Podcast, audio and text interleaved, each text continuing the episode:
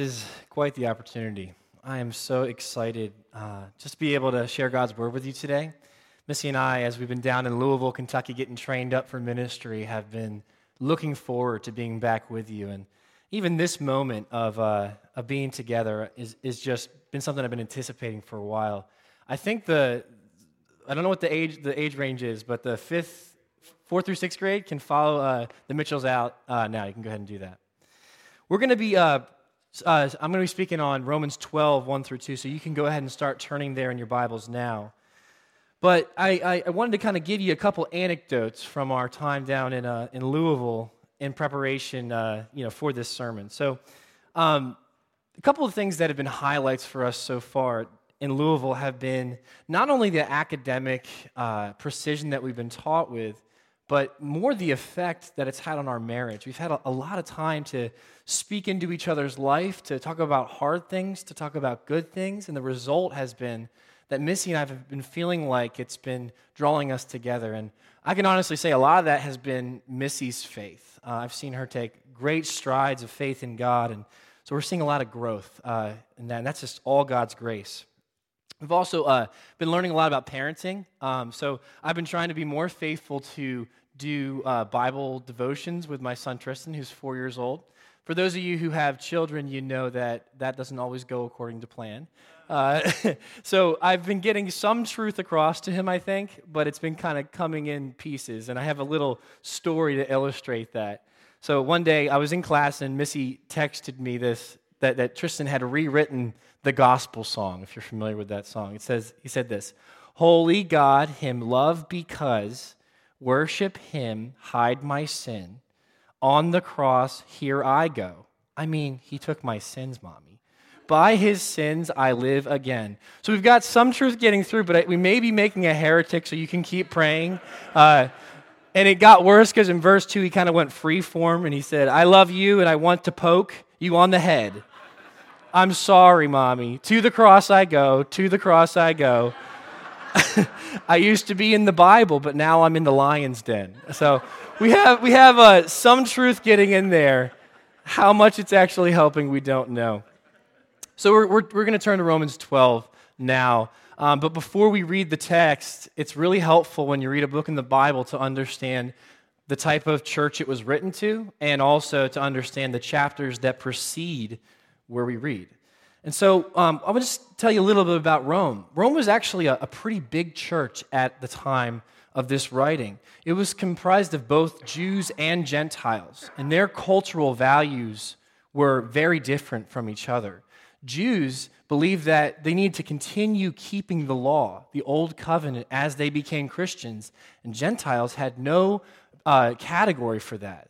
They didn't believe you needed to continue keeping those laws, and that was providing tension in this church. So, Paul's just got done in chapters 1 through 11 expounding the incredible doctrines of justification by faith, assurance, election, and God's sovereignty, making it abundantly clear that all are sinful. But if you believe in Jesus, all are justified in faith and adopted and given assurance that they have been called to Him and believe in Him, both Jew and Gentile, seeking to unite them together as one community um, of God. So it's, it's with these truths of the gospel that happen in 1 through 11 that his thoughts in 12 really make sense. So, what I want to do is kind of give you a mountaintop experience of chapters 1 through 11, the big peaks that Paul hits on. And so, we're going to start reading in Romans 3, and we'll, we'll go through several passages here just to see what Paul communicates to us leading up to chapter 12. In Romans 3, he says, in verse 21, but now the righteousness of God has been manifested apart from the law. Although the law and the prophets bear witness to it, the righteousness of God through faith in Jesus Christ for all who believe. For there is no distinction, for all have sinned and fall short of the glory of God and are justified by his grace as a gift through the redemption that is in Christ Jesus, whom God put forward as a propitiation by his blood to be received by faith. This was to show God's righteousness because in his divine forbearance he had passed over former sins. So we see Paul starts with this and says, Justification is a free gift. And as we're declared righteous, the, the wrath of God is quenched, and God is revealed as a God who really is just, even though he had passed over those former sins. And then in Romans 5, verse 6, he says, For while we were still weak at the right time, Christ died for the ungodly. For one would scarcely die for a righteous person, though perhaps for a good person one would dare even to die. But God shows his love for us in that while we were still sinners, Christ died for us. Since therefore we have now been justified by his blood, much more shall we be saved by him from the wrath of God. For if while we were enemies, we were reconciled to God by the death of his Son, much more now that we are reconciled, shall we be saved by his life. More than that, we also rejoice in God through our Lord Jesus Christ, through whom we now have received reconciliation. So God saved us not when we got our acts together, not when we cleaned ourselves up, but while we were still enemies with Him, while we were still weak, God showed His love for us and seeing us for the sinners that we were and pursuing us and saving us. And in Romans 6, verse 8, it says, Now, if we have died with Christ, we believe that we also will live with Him we know that Christ, being raised from the dead, will never die again. Death no longer has dominion over him. For the death he died, he died to sin once for all. But the life he lives, he lives to God. So you also must consider yourselves dead to sin and alive to God in Christ Jesus. Let not sin, therefore, reign in your mortal body to make you obey its passions. And so we see Paul begins to show us that Christ's victory in conquering death and sin in his resurrection becomes our victory and gives us power to fight sin and temptation. Later in chapter 6, he says, But now that you have been set free from sin and have become slaves of God, the fruit you get leads to sanctification, and its end, eternal life. For the wages of sin is death, but the free gift of God is eternal life in Christ Jesus our Lord. So we exchanged a destiny of death with a destiny of eternal life in Christ Jesus. And that brings us to a point in Romans 8 1 where Paul can make this audacious claim that there is therefore now no condemnation for those who are in Christ Jesus. No shame, no guilt. We can have a clear conscience before God because of his saving and pursuing love and because of his justifying work for us. So later he says in, in verse 14 of chapter 8, he says, For all who are led by the Spirit of God are sons of God.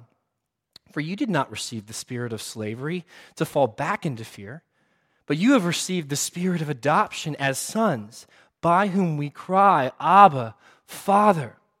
And the Spirit Himself bears witness with our spirit that we are children of God.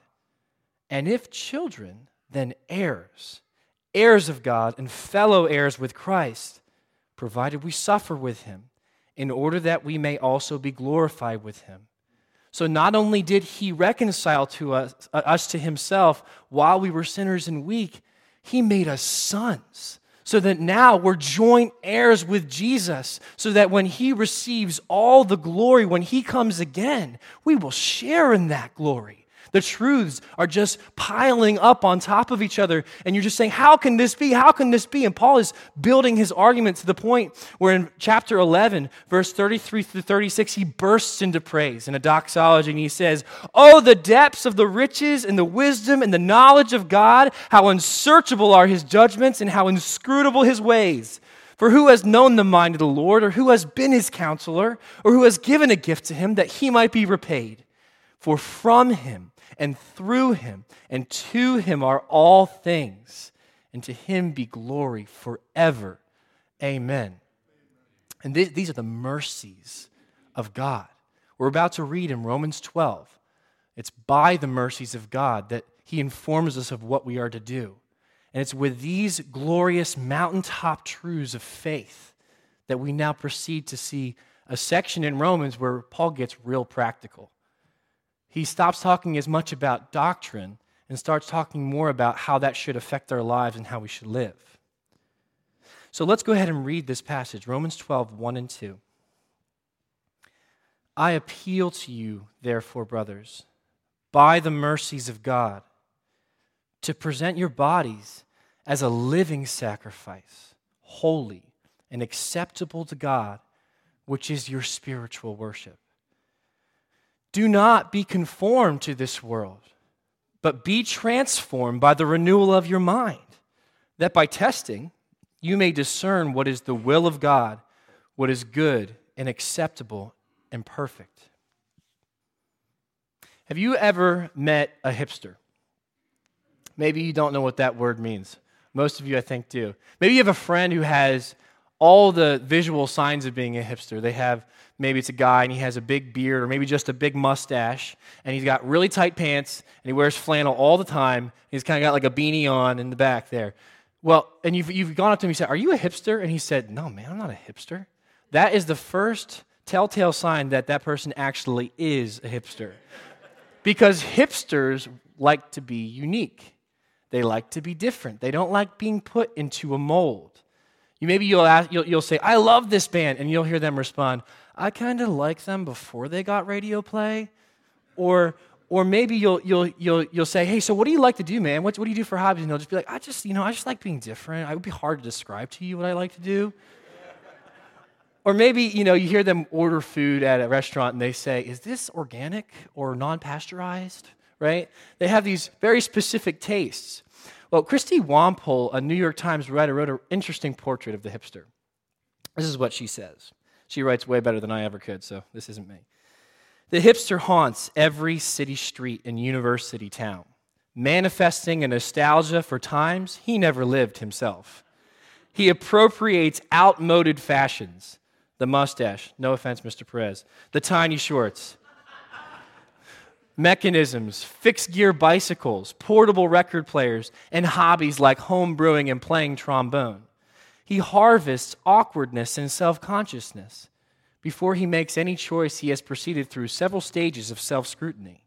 The hipster is a scholar of social reforms, a student of cool. He studies relentlessly, foraging for what has yet to be found by the mainstream. He's a walking citation where his clothes refer to, mu- to much more than themselves. And he tries to negotiate the age old problem of individuality, not with concepts, though, with material things. But even if you, like a hipster, spend all your time and effort trying to be different, once you look up around you, you're going to find yourself living in Seattle surrounded by a bunch of people who look exactly like you, right? There is a strong pull from our culture on us that's shaping us that's conforming us so that we find ourselves a part of a larger subculture. And Romans 12 tells us that there's an ongoing battle for our souls. Will you be conformed to the mold of this world by its searching hands, or will you be transformed by the renewal of your mind into the image of Christ? You see, there's no middle ground in the Christian life. You're either fighting forward being transformed or you're being conformed backwards. And it's because of that that we need to be dedicated to the Lord. That's what this, the heart of this passage is saying. So, the main point that we want to consider from this text is, is this God's mercy compels us to dedicate our entire lives to Him. Simple. But God's mercy compels us to dedicate our entire lives to Him. So that's the heart of this text. It's, it's seeking to, to claim all of us in our pursuit of God. God's mercy compels us to dedicate our entire lives to Him. So we're going to look at this theme of dedication. So we're looking at three things that should mark our lives. The first thing is that our lives should be completely committed. So completely committed. We'll see this in verse 1, where he says, I appeal to you, therefore, brothers, by the mercies of God, to present your bodies as a living sacrifice, holy and acceptable to God, which is your spiritual worship. Paul's words here that he's using have an urgency to them that he has yet to demonstrate in chapters 1 through 11. He's calling us to action, he's urging us, he's strongly calling us to present our bodies as living and holy and acceptable sacrifices to him. Now, when he says body, present our bodies, he doesn't mean just your physical components. He means your entire person. So, because of the mercy that we just recounted, we should give everything to God. We should completely commit. But what kind of sacrifices is Paul talking about here? Well, he uses three adjectives to describe the sacrifices they're living sacrifices, they're holy sacrifices, and they're acceptable ones. So, all of these terms, living, holy, and acceptable, they're all set against the backdrop of the Old Testament sacrificial system. You See, with Israel, God had ordained a system that made them able to be forgive, uh, forgiven, excuse me, when they sinned. So if they sinned, they could bring an animal to a priest, the animal would be killed in place of them. Or if they wanted to worship God through showing their devotion or through showing their dedication, they could give of the best of their flock to be sacrificed in worship of God. Now, the sacrifices that Paul's talking about here are different. They're living sacrifices. The animals were killed, but we don't kill animals anymore, right? Peter would have something to say about that, I think, if, if we did. We give God our lives as a sacrifice of praise. So, what, what is worship? Monday through Friday routines are worship. How you give your life to God is worship. And if you're like me, it's tempting to reduce the concept of worship down to singing in church in a pew, maybe putting an offering into a basket or hearing a sermon. And that is worship. Even as we heard earlier today, that is worship. But that's not all there is to worship. Worship is our entire lives, and that's what this passage is talking about. A dedicated life, one that worships God, is completely committed to Him. When you pray in earnest in your bathroom, this, that your sanctuary at home because your kids are driving you crazy, and you say, God, please help me get through the day, and you step out in faith, that is worship. It's worship. It's a holy moment before, between you and God. When you call your brother on the phone because it's late at night, you're home alone, and you're feeling tempted, and you need prayer, that is worship. When you choose to take the worst, clean up the office before Christmas assignment, because you want to show the people that don't know Christ what it's like to, to be a servant, that's worship. Worship is far beyond just lifting our hands and singing. Worship is giving Him our lives. God wants more than us just to sign up for His club and say, Yeah, I'm a Christian. He wants all of us, He wants our entire lives. He wants us to completely commit, to choose to live for Him in worship. But these aren't just living sacrifices, these are holy sacrifices, right? And in that Old Testament system, you had to use a priest to make a sacrifice. You couldn't just offer it on your own.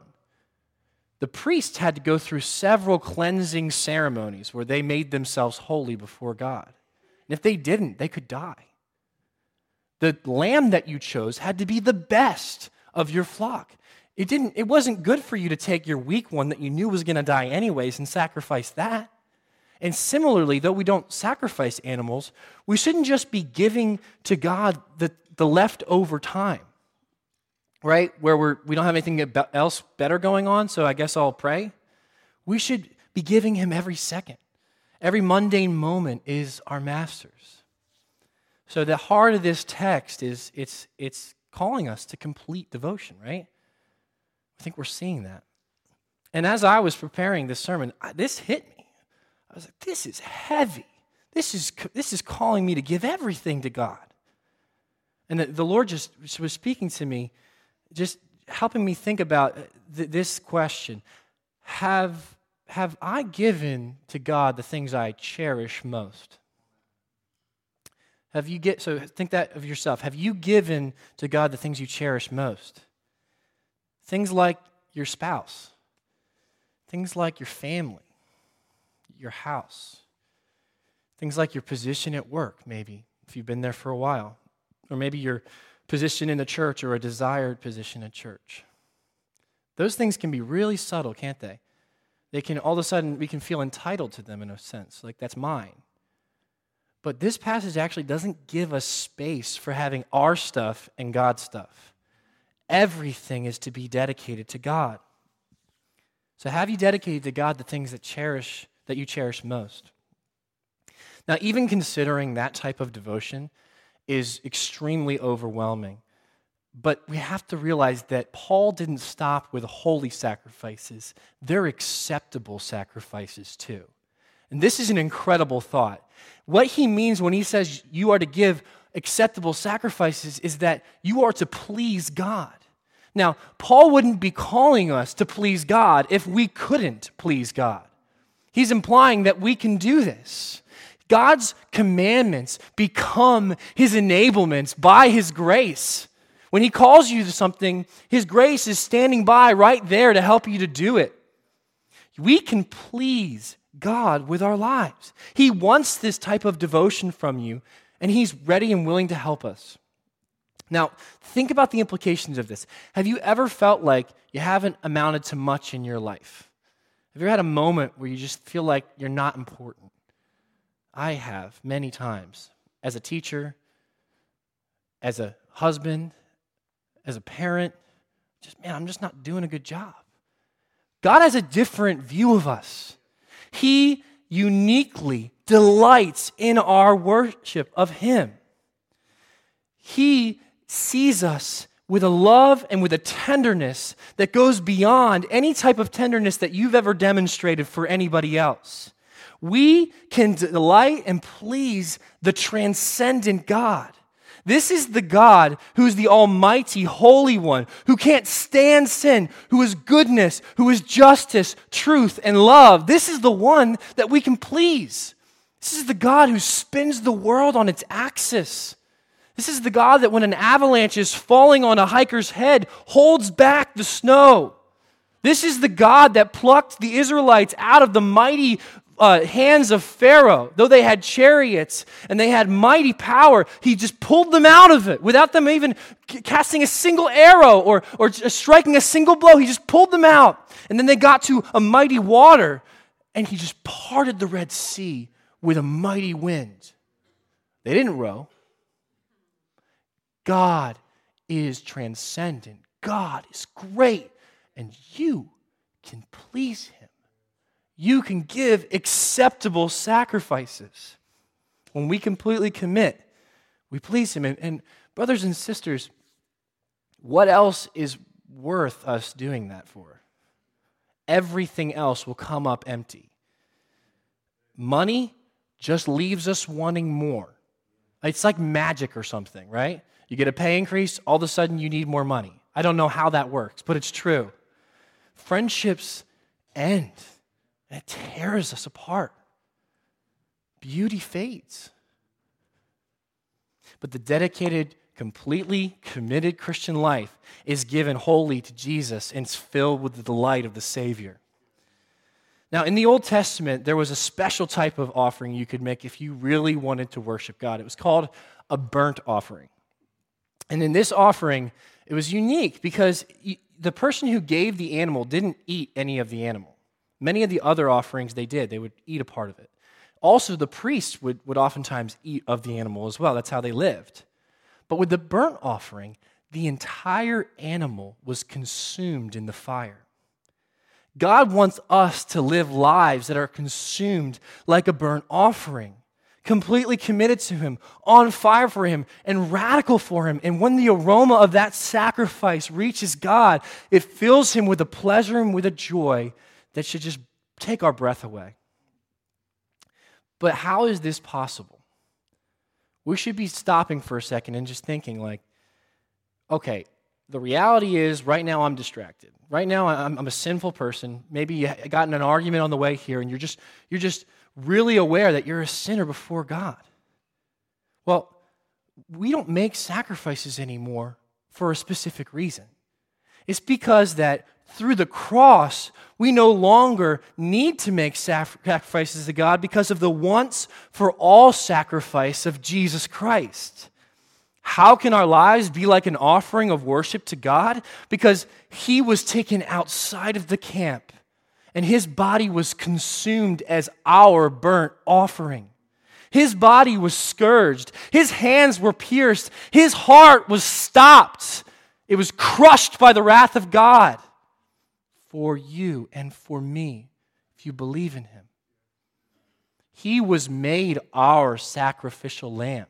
And he could have he could have resisted. It wasn't just like a lamb who's almost helplessly taken to the slaughter. He had the might of God on his side. He could have called down a multitude of angels to deliver him, but no, because of the joy set before him, he went to that cross and he took the wrath of God on his shoulders.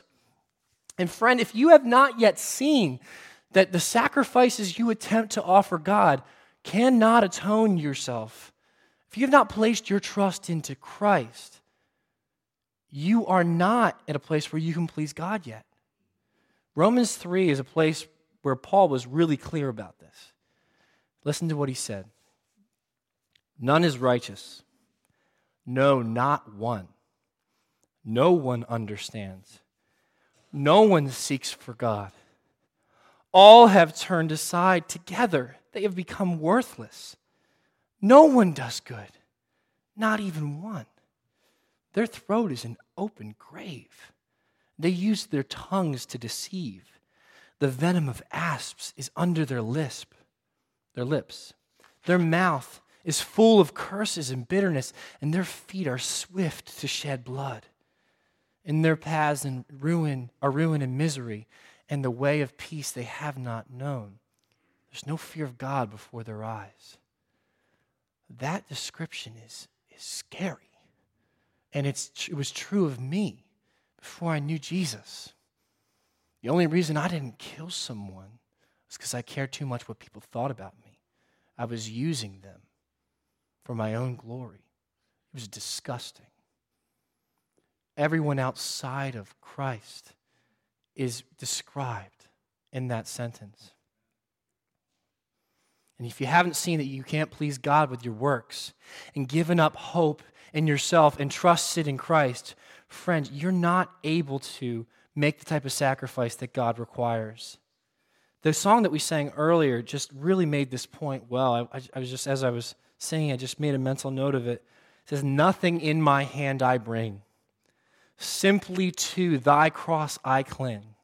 Naked come to thee for dress helpless look to thee for grace, and foul I to the fountain fly. Wash me, Savior, or I die. You see, Romans 10, verse 13, interjects hope into us, like that verse did from that song. Everyone who calls on the name of the Lord will be saved. If you cry out to him, friend, and you find yourself in that Romans 3 description, you will no longer be in that description. You will go from death to life. And even in your weakness and even in your sins, He will find you, He will reconcile you, and He will make you a son with Him in Christ. You see, friends, we need Jesus' death in our place, but we also need His righteousness for our life.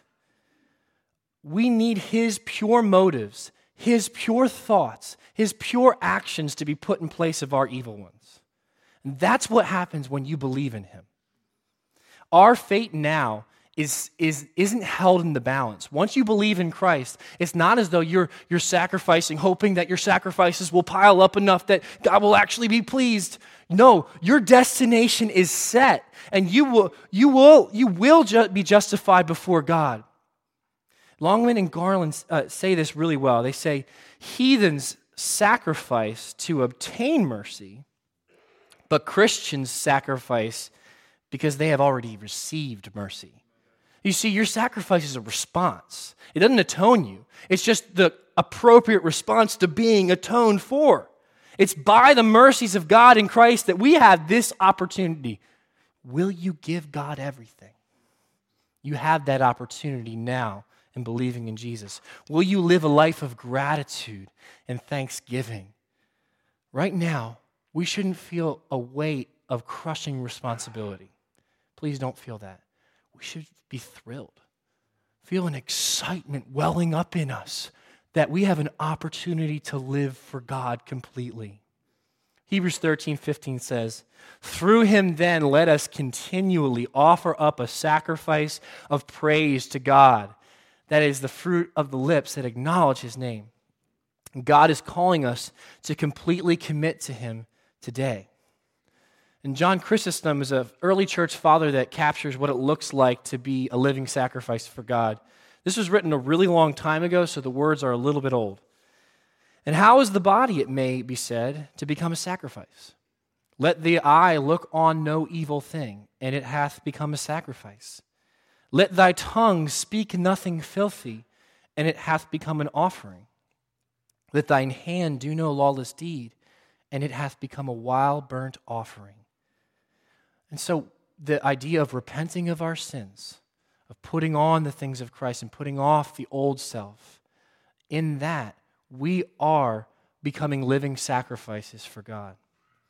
So if we completely commit our lives to God, we give holy, living, acceptable sacrifices. Now, notice the last part of verse 1, where it says, This is your spiritual worship. That's an interesting phrase, right? Spiritual worship. What, what Paul's getting at here by pairing these words together is he's saying that this type of worship makes sense in light of who you are in Christ. It's a worship that's only made possible by being saved by Christ. It's worshiping as a saved person, as a spiritual person in Christ. It's worshiping that goes beyond going through the motions in worship. It's wor- worship in Christ. So think of the opportunity we have today just to, to live completely committed lives. This is what it, it's like when we don't do that. Living a half dedicated Christian life is like if you were given a brand new Mercedes Benz on Christmas. You walk out, it's got the bow on it, and you're just like, oh my goodness, I'm living a commercial, right? But then the next day, Monday comes, and you have your normal five mile commute that you usually walk, and you say, you know what, I'm going to walk this still.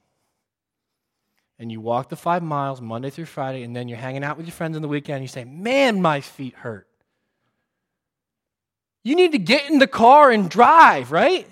And let your heart feel the joy of knowing that, man, you were given something amazing, right? It's similar in this. We need to live like saved people and let the joy well up in our hearts that we're pleasing God and our lives are fragrant aromas. And though we may struggle and though we may feel spent, man, there's a transcendent God that sees all this. And Risen Hope, as I, I was prepping this, I just thought, man, this room is filled with people I respect and look up to. That like I want to be more of a living sacrifice like you guys. And I felt like the Lord just wanted to encourage those of you who really feel like you're, you're, a burnt offering right now. Your, your whole life just feels consumed right now. You're at your last, last uh, amount of energy. You're just totally spent. God sees it, guys. If you've been serving like crazy, you're not sure how you can keep going. He sees it, and He's pouring grace upon you even now. And your life is a fragrant aroma to Him.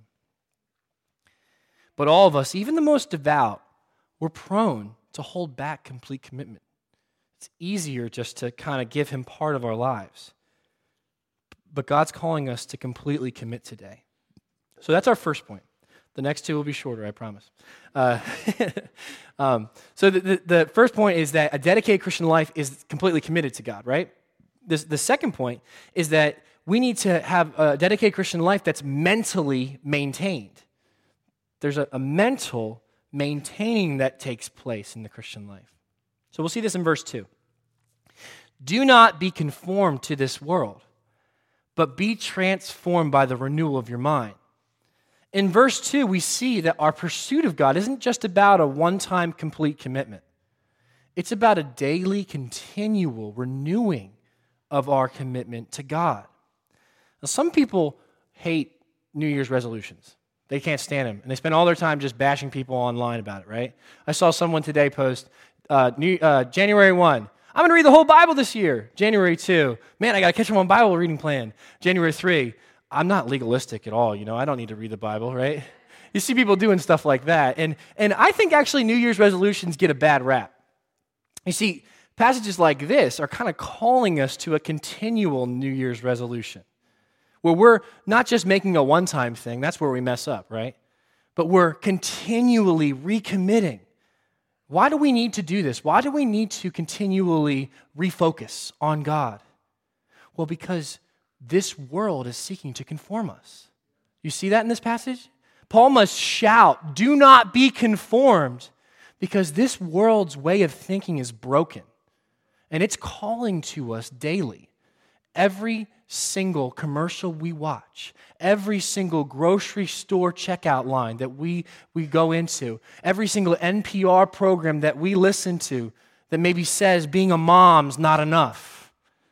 Every, everywhere we look around and see broken marriages, and we see schools filled with temptation that we never could have faced when we were youth. The world is calling, and it's glorifying things that should not be glorified. There's a brokenness to the, the way of the world, the conformed nature of the world that we have to resist. We need to mentally maintain our resolve to consistently resist the conforming nature of this world. So, how are we to maintain our dedication to God? Paul's simple answer by the renewal of your mind. Now, what does it look like to renew your mind?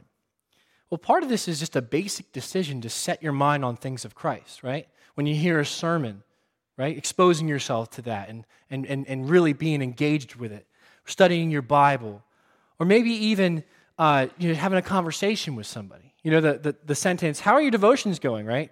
Usually that brings flush right? You're immediately embarrassed, uh, and and you know you kind of say, well, uh, you know, it's like like a month ago I was you know reading this thing. It doesn't be an awkward thing, right? Sometimes crushing you know condemnation comes. You're like, yeah, I should be doing a better job.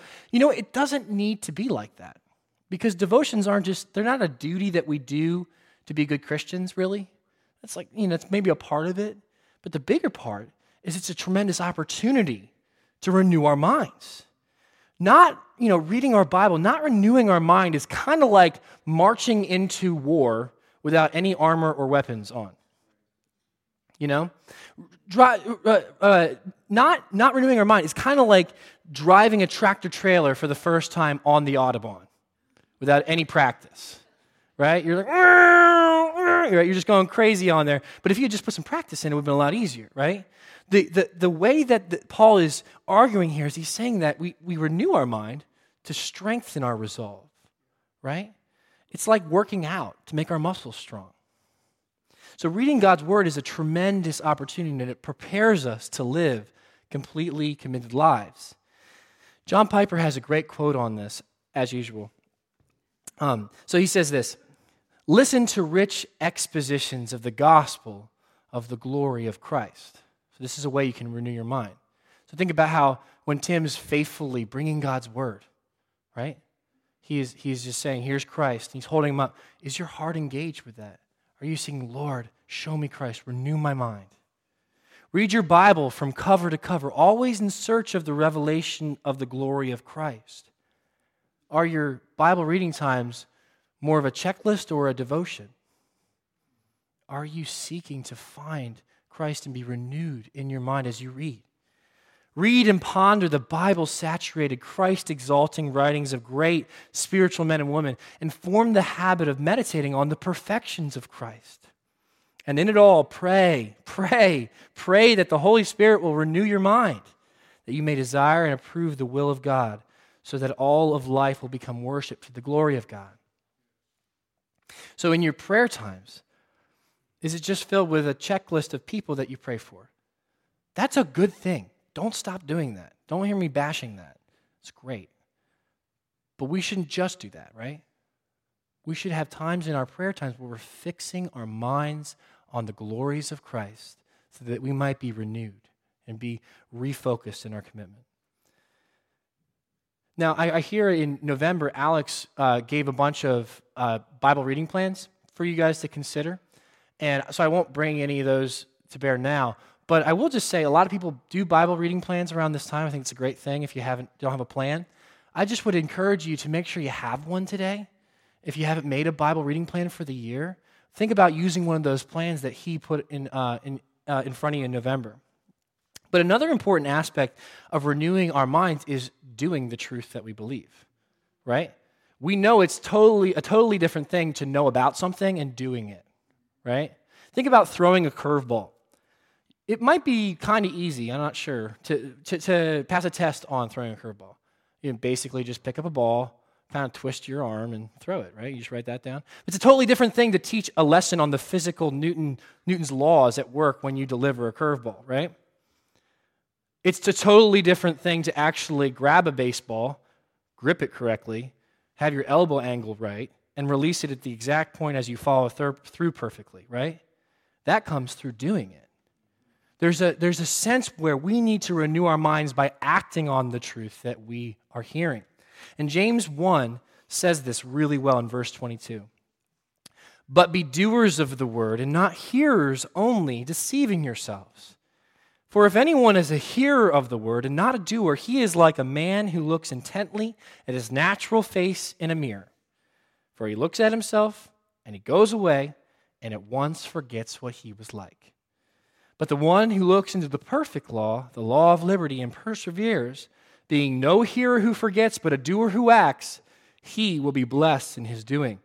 So there's a, a permanence to our understanding that comes from doing the word.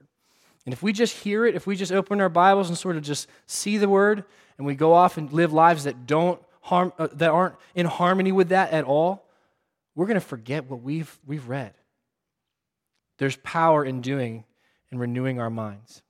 So we need to completely commit, and we need to mentally maintain that commitment. And this third point, this third thing that should mark the dedicated Christian life is the result of those two things.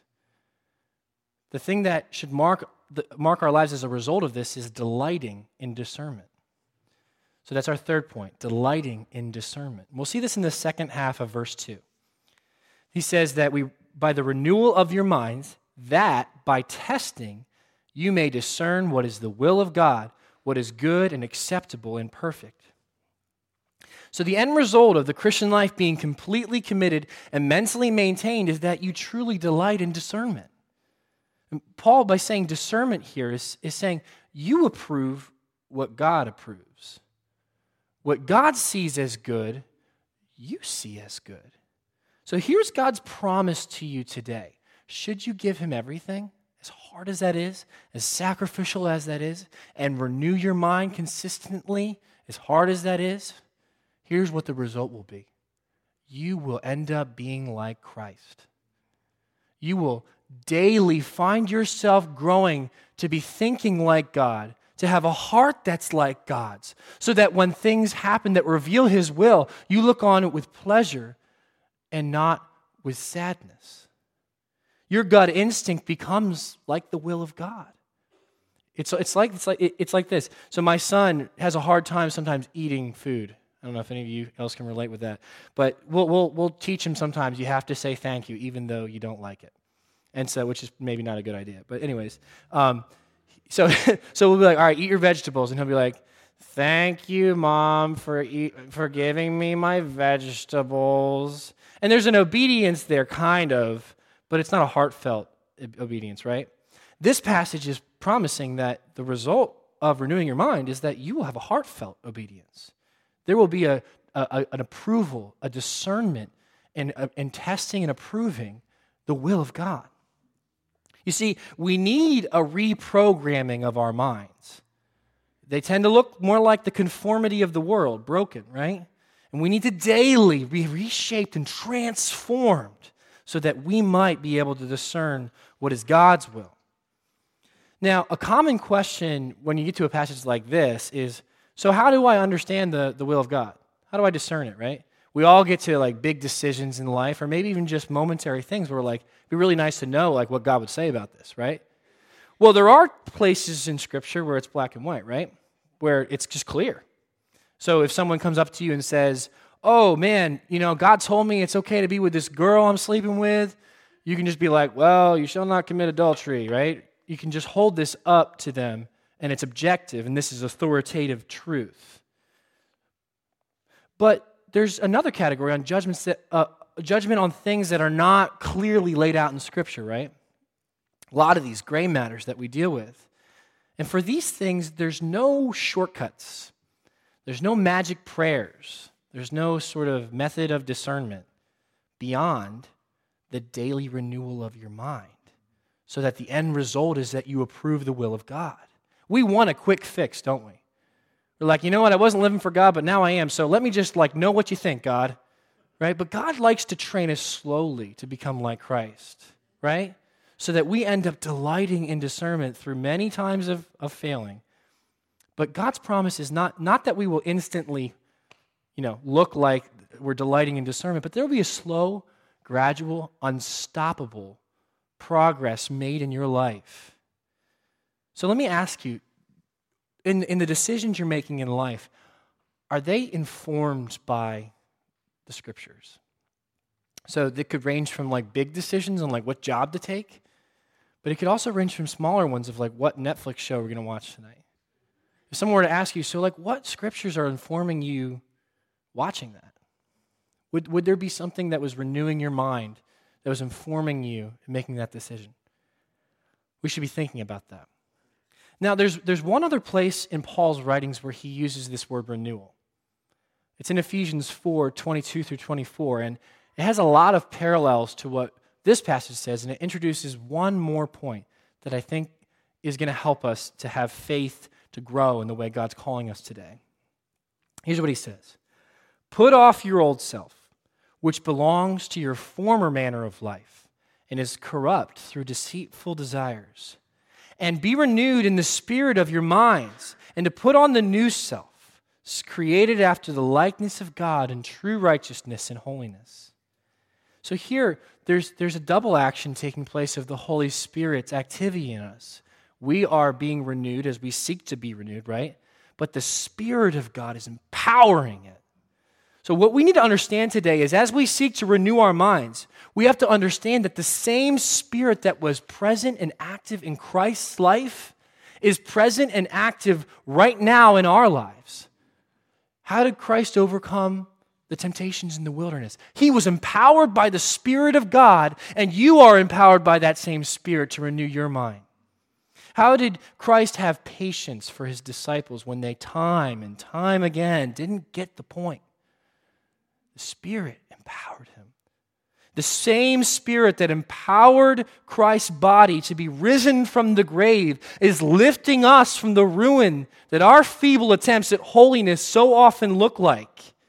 We know the will of God, not by a law, not by some magical ritual, not by, the, the, by some mystical reality, but by the inner renewal of the mind, the moral consciousness that we cultivate by the Spirit's working within us.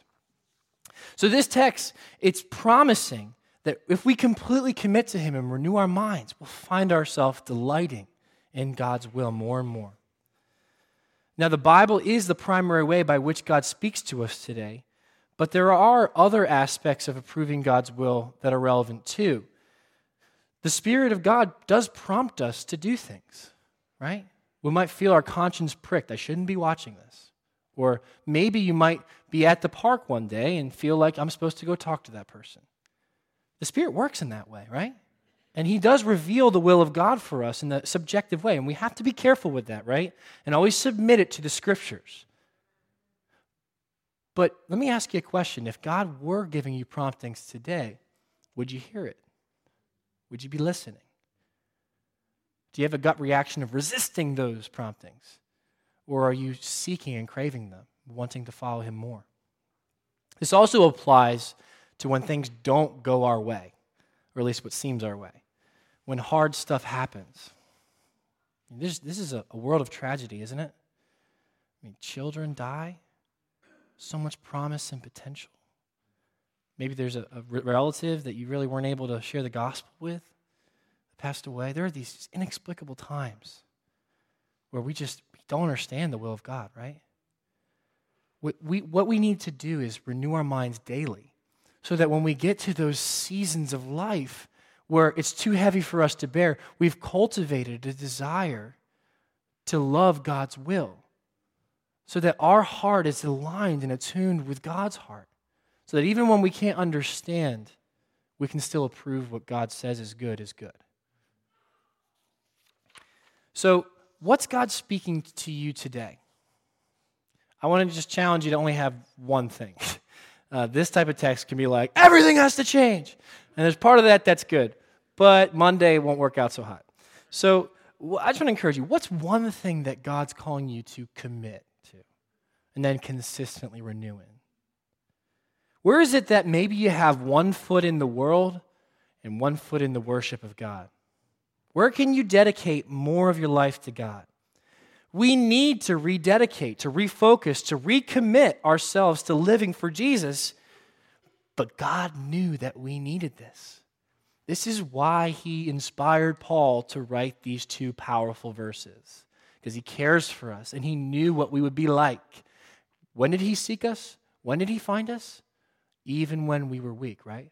He knew what he was getting himself into, and he is with us, helping us today. It's not just about making a commitment today, that's something that needs to happen, but it's also about making a commitment to recommitting, to resolve, to re resolve today, tomorrow, and the next day. Armed with the power of the Spirit and propelled by the incredible mercies of God in Christ, may our lives be living sacrifices, totally dedicated to Christ. And may our lives be holistically set apart for Him alone. And may our lives bring God much joy as we seek to live for Him. Amen. Let me pray for us, and I'll just invite the band to come back up. Father, I pray against condemnation. Lord, if there is any type of activity happening right here that that's just seeking to rob us of the joy of our salvation, would you crush it now? And would you leave in, in place of it, Lord, a holy desire to have all of our lives align with your will? Would you just now just do a, a consecrating work in our hearts? Give us a resolve to re resolve. Would you, Spirit of God, give us a commitment to recommit? And would you help us to live our lives as saved people by the mercies of God? In Jesus' name, amen.